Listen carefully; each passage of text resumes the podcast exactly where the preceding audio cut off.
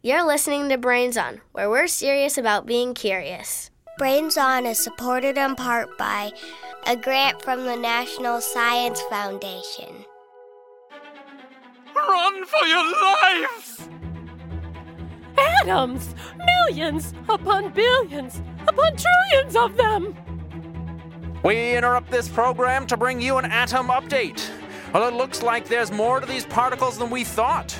There are actually smaller particles than atoms surrounding us, and wait, wait. I'm being handed an update. They're passing through us right now.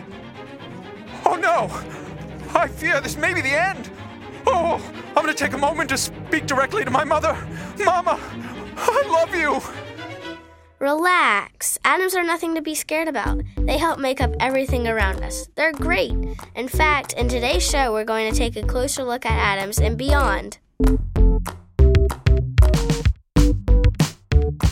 You're listening to Brains On from American Public Media. I'm Molly Bloom, and with me today is 10 year old Mary Poole from Atlanta. Hi, Mary Poole. Hi.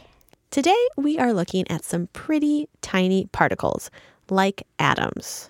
And we're going to get even smaller to figure out this question. Hi, my name is Spiridon, and I'm from Taos, New Mexico. My question is What are atoms made of? Now, Mary Poole, you actually wrote in with a very similar question. What got you thinking about this? Um, well, in school, we were kind of learning about it, and we were also listening to your podcast, and we thought it would be really cool to like send in a question. So we decided to just send in a question, and I really wanted to know what atoms were made of. Well, it is a really good question. So, first, we're going to take a short trip to exactly where you are right now. Wherever you are, you are surrounded by atoms. In fact, you are atoms. These are the smallest chemical elements in nature, and they combine together to make up everything. When atoms combine, they make molecules. So, two hydrogen atoms and one oxygen atom equals H2O, or water. Carbon dioxide, the air you're breathing out of your lungs, those molecules are made up of one carbon atom and two oxygen atoms, or CO2. And when you're sprinkling table salt onto your popcorn, the molecules that make up table salt are made up of one sodium atom and one chlorine atom, NaCl. The ground underneath you, molecules. The clouds above you, molecules. Your body, molecules. The thing is, molecules are so small, we can't see an individual one with just our eyes. And if molecules are that small and molecules are made up of atoms, well, then atoms are even smaller. And what about the parts of an atom? That was your question, after all. At the center of every atom is its nucleus. That's made up of protons and neutrons. We'll hear more about those in a few minutes. And then zooming around every atom's nucleus are electrons. So we've got a nucleus made up of protons and neutrons, and electrons zooming around it. So, if these subatomic particles that make up atoms are even smaller than very small atoms, how did we ever find them in the first place? For that story, producer Sandon Totten is going to give us a little, and I really mean little, history. Once upon a time, scientists loved glass tubes. I mean, they, they still love glass tubes, but like back 200 years ago, they'd do all kinds of weird things with them. One popular pastime was to take a glass tube and add in a negatively charged piece of metal called a cathode, and a little further away from that, a positively charged piece of metal called an anode. Next, you'd use a vacuum pump to try to suck some of the air out from the tube, and then you'd charge up those two plates and see what happens. Good golly, Miss Molly, the tube is glowing. That's Heinrich Geissler, a German physicist and glassblower living in the 1800s. His tubes would glow when you ran the negative and positive charges into the cathode and anode. Very cool stuff. Yeah, these were the forerunners of today's neon lights. So lovely. Why were they glowing? What made them glow? Scientists figured it probably had to do with the electricity that they used to charge these metal plates, but they didn't really know what electricity was. Is it a liquid, kind of tiny little atom things, or some kind of wavy thingy? Maybe? The answer, they thought, was in these glass tubes, and they were right. They just needed better vacuums. My vacuums really sucked. I mean, they were good at sucking. I, I- mean, they pulled out more air from tubes. Yes, yes, yes, yes, yes. That's British scientist William Crookes.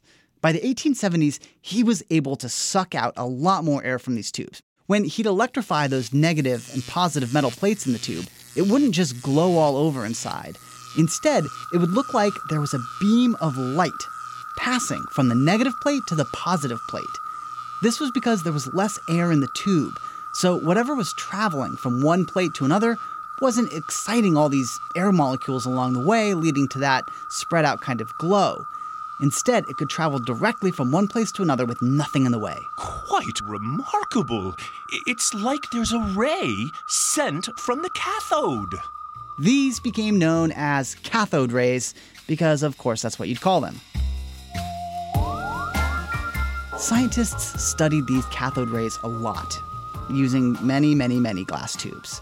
They found that if you placed a magnet around a glass tube like this, the cathode ray would actually bend toward the positive side of the magnet. That means the ray must have a negative charge, because negative wants to go positive. Opposites attract. Ha ha!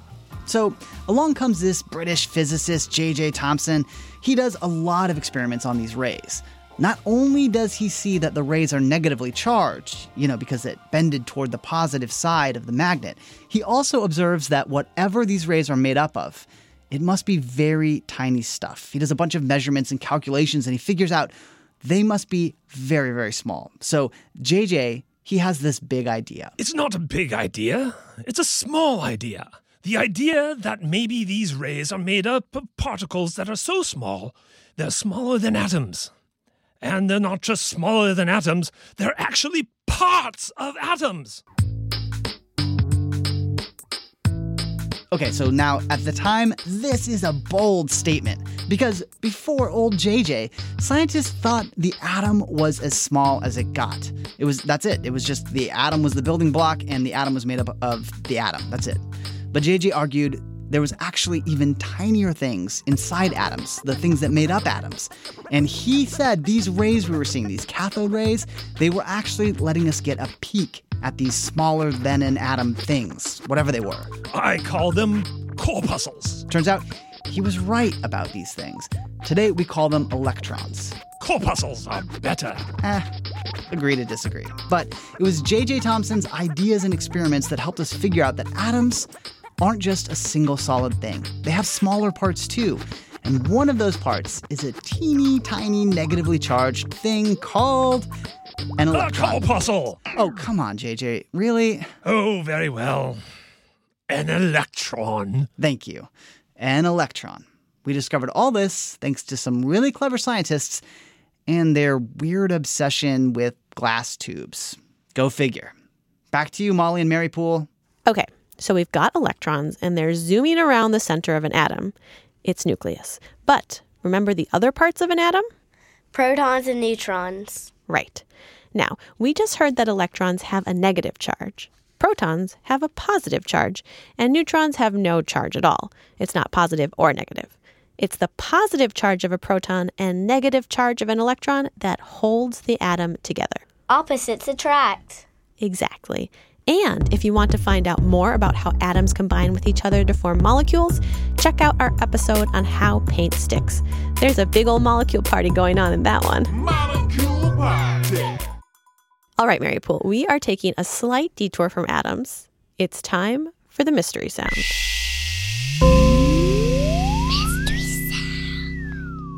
You ready to guess?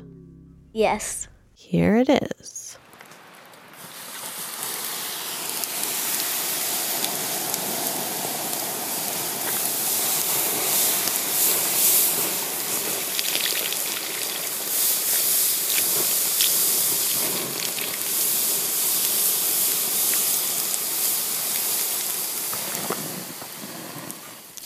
Okay.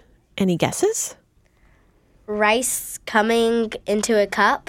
Mm, so, like someone pouring rice into a cup, like before Yeah. it's been cooked? Uh huh. Excellent guess. Well, we will play the sound again a little later in the show and see if you were right.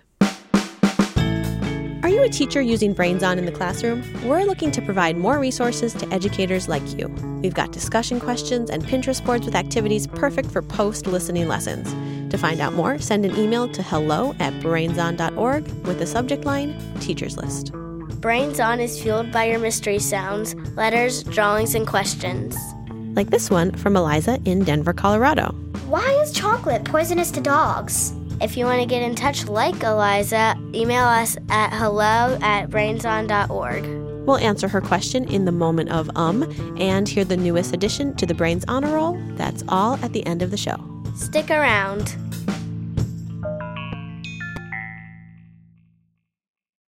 Do you like stories? Then you'll love Circle Round, WBUR's new podcast for kids. We tell folk tales from around the world with awesome actors from the stage and screen. You are a genius! Find Circle Round on applepodcasts.com slash kids or wherever you get your podcasts. Talking to your backseat babies about money can be so hard. In fact, you probably don't even know where to start. So that's where the newest version of the Million Bazillion Academy steps in our email newsletter course. You can start whenever, and you'll get a new lesson each week that you and your kids can complete at your own pace. They'll learn about crypto, the stock market, and so much more. And best of all, it's free. Million Bazillion Academy, making kids smarter about money. Sign up today at marketplace.org/academy.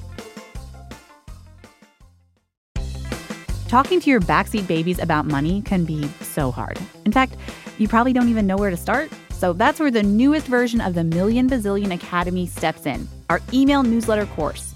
You can start whenever, and you'll get a new lesson each week that you and your kids can complete at your own pace. They'll learn about crypto, the stock market, and so much more. And best of all, it's free.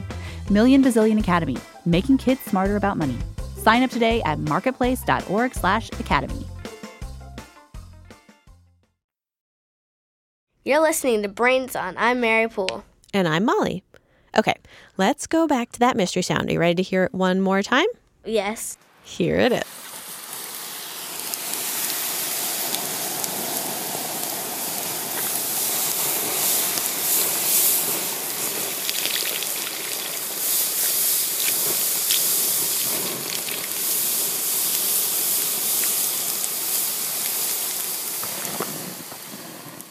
Okay, did hearing it again prompt any new thoughts about what it might be?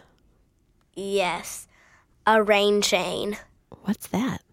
It's like a when rain comes down, it goes into like a little chain, um, and it makes like a little that type of sound. Oh, like from your roof. It just like Yeah. helps the rain go off your roof. Uh huh. Yeah. You're teaching me things, Mary Poole. All right, well, let's hear the answer. Hi, I'm Masha Olson from Olympia, Washington, and that was the sound of me putting out a campfire with water. Putting out a campfire with water. Whoa. Have you done that before? Mm, yes. So now that you hear that, does it make sense? Yes. Still water involved, just not rainwater. Brains on. So far, we've talked about some of the smallest particles we know about atoms. And we've peeked behind the atomic curtain to see what they're made up of protons, neutrons, and electrons. Which leads us to Bruce from Edmonds, Washington. He wrote in with this puzzler. My question is Is there anything smaller than an electron? Has anybody seen it? An electron is what's called a fundamental particle, meaning we can't break it down into anything smaller. Protons, however, are made of quarks. Quarks are also a fundamental particle. We don't think they can be broken down into anything smaller. But within atoms, there are particles smaller than an electron. Producer Mark Sanchez went in search of these particles and he brought along a pal. I'm Jasper from Washington, D.C.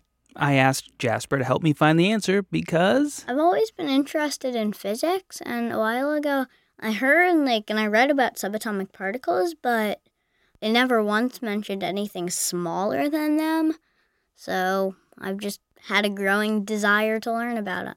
Things smaller than subatomic particles. Jasper and I spoke with Kanika Sachdev. She's a physicist at Fermilab in Chicago, where they try to detect smaller and smaller particles. Kanika's specialty is very small. She looks into particles called neutrinos. I was wondering, um, Are we done finding smaller particles? I mean, I know we've found a lot. I don't know all of them, but is it possible there are smaller things? There actually are uh, some small particles that we are still looking for. So, the reason we go looking for things is that we study nature and then we find something that happens in nature that we can't quite explain with all the particles that we already know about.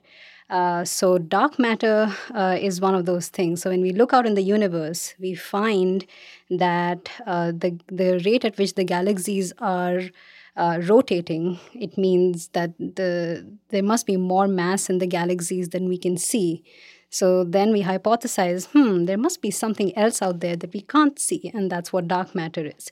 So we there certainly are more particles in nature than we have discovered so far. And the reason we go looking for them is because the world as we observe it doesn't quite make sense without you know imagining something more uh, than we've already observed.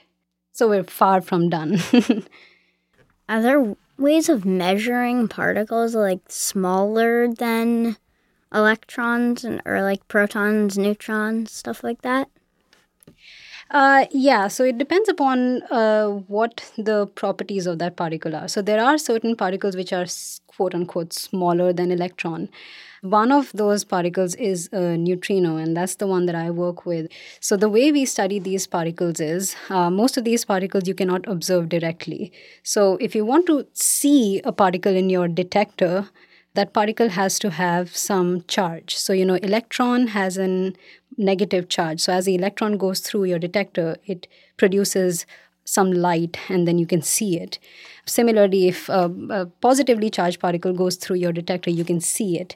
But if a particle is neutral, for example, a neutrino is a neutral particle, that is, it does not have any positive or negative charge. So when it passes through your, elect- uh, your detector, you cannot see it at all. It just blows right through it and you would never see it. Except, very occasionally, what happens is that as a neutrino is going through your detector, it just happens to hit an atom inside of your detector. So, when the neutrino hits an atom or a nucleus inside of your detector, then it produces a splash of energy.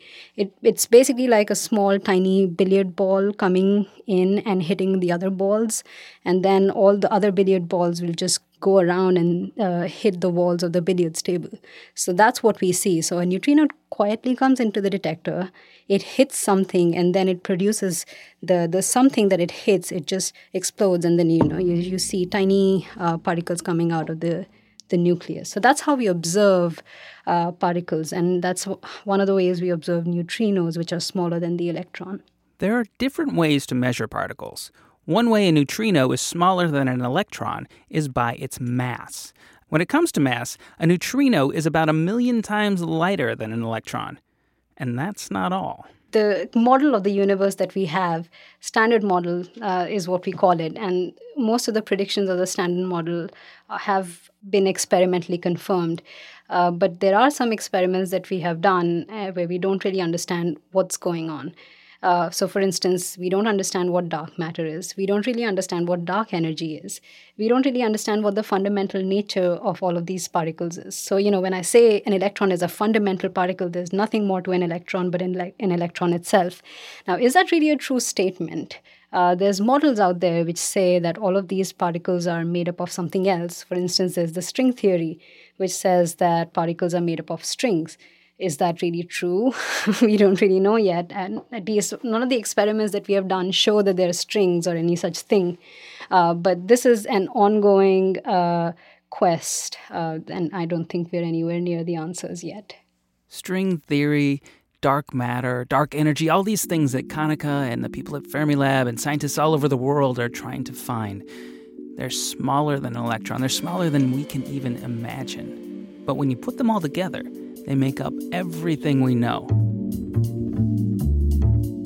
Atoms are the smallest natural elements we know of. They combine to make molecules, which make up pretty much everything around us. Atoms are made up of protons, neutrons, and electrons. Fundamental particles like quarks and electrons can't be broken down into smaller pieces. We know neutrinos are smaller than an electron if you measure their mass, and there might be smaller particles too. Scientists are still on the hunt for them.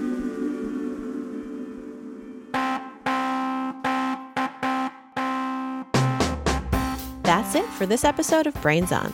Brains On is produced by Mark Sanchez, Sandon Totten, and Molly Bloom. And Brains On is made possible in part by a grant from the National Science Foundation.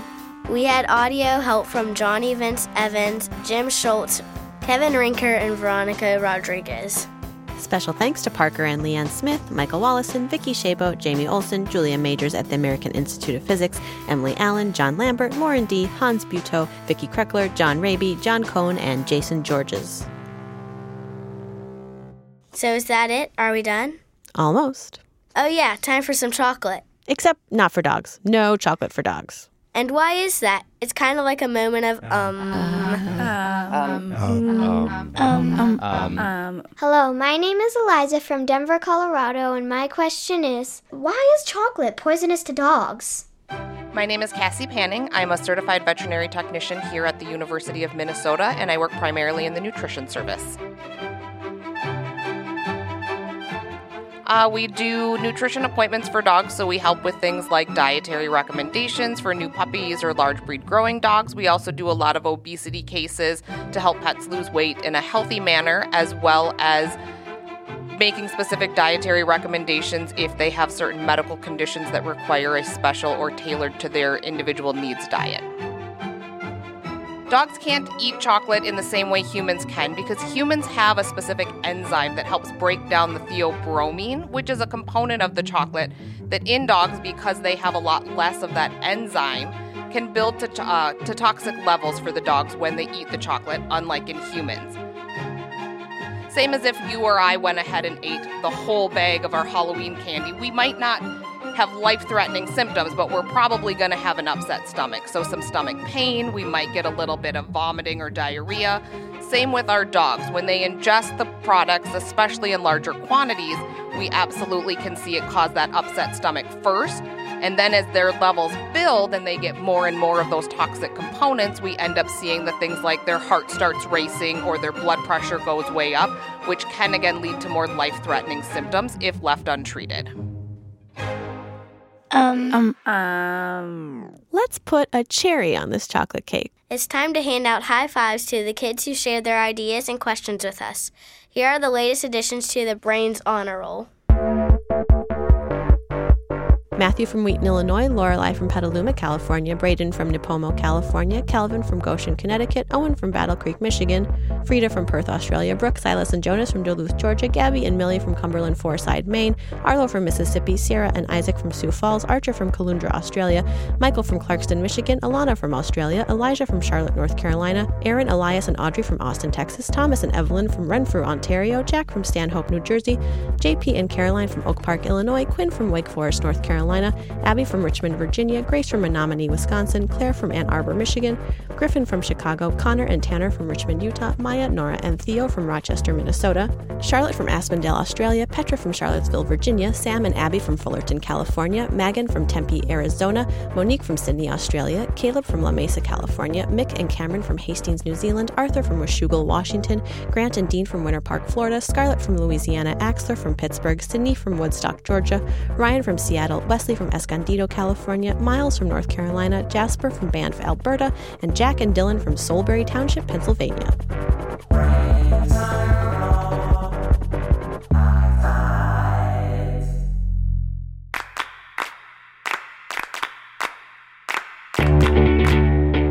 Remember, if you want your name added to the honor roll, send your questions, mystery sounds, drawings, and letters to hello at brainson.org.